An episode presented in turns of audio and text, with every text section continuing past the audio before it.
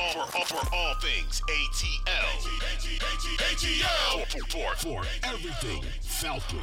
First to the end zone, touchdown! This is Peachtree Football. Now, now, now your host, Dylan Matthews and Beau Morgan. Just wanted to give that shout out as well. Okay, Beau. Speaking of training camp, we've been doing our training camp position battles, breakdowns, things of that nature. And we have gone through all of the positions besides one, and that is the defensive line. So I want to do the defensive line a little bit differently, though, because as far as when you talk about battles and things of that nature, the defensive line's a little bit different. It's it's more so about, you know, eh, eh, it's not really about who's starting, it's about who gets the the the the, the percentage of the snaps. And with the defensive line, it's a rotation. It's not a set group. It's not like the offensive line where the ideal scenario is to just have five guys at the same position all season long and have those five guys in for every single play. The defensive line is a rotation. So guys are going to get snaps. It's really about who's going to get the majority of the snaps. And we kind of know the answers to that already. But I do want to talk about the newest acquisitions that we've gotten through uh, free agency. We've drafted some guys as well. So, who on the defensive lineman out of the new defensive lineman that we got? So the Calais Campbells of the world, the David Onyemadas of the world, the Bud Duprees, guys like that.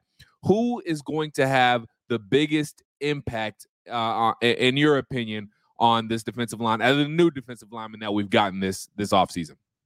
Well, I feel like I say this a lot that's not easy because Eddie Goldman is a guy who yep. was signed last year, retired, and now is coming back. And I think he has a real good chance to maybe um to maybe do something. He's a bigger dude. I mean, Goldman is 6'3, 330, but the guy that I'm most excited about is David Onyemata. Um, sure. He's only, I believe, 26 years old, if I'm not mistaken, on Onyemata.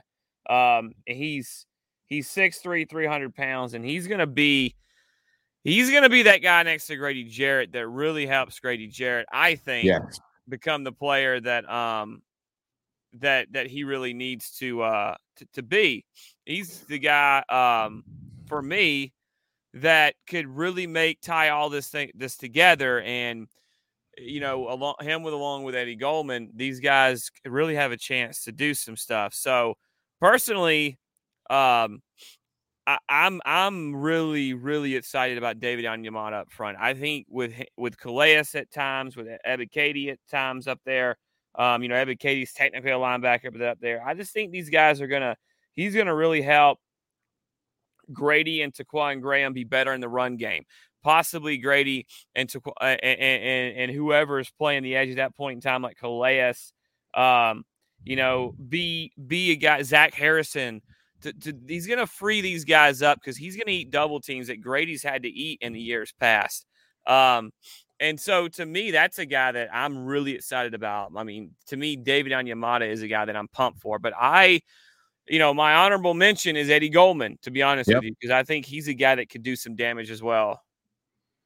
No, I, I, completely agree. Eddie Goldman is definitely a a very good pick. He's that guy, and and, and Beau touched on it. He was the Falcons actually added him last year. Then he actually uh, retired, took a step away, and then now he's back. So the Falcons are able to activate him off the uh, reserve retire list, and uh, hopefully he's gonna, like both said, be be a guy that can make an impact on this Falcons defensive line. But I think the answer almost has to be David Onyemata. It, it it just seems like he is going to be that dude that Grady Jarrett always needed beside him because we've always talked about it. While Grady is a dominant and, and in my opinion, one of the best in the game. I know sometimes he's a little bit underrated when it comes to the national media and pundits and whatnot. But uh, for guys like us, Beau, that watch him up close and personal, see him in practice, obviously get to watch him every week, we know what Grady Jarrett is is capable of. And there are times, there have been times last year, years past, where not only has Grady Jarrett been double teamed, but he's been triple teamed. In that Detroit Lions game,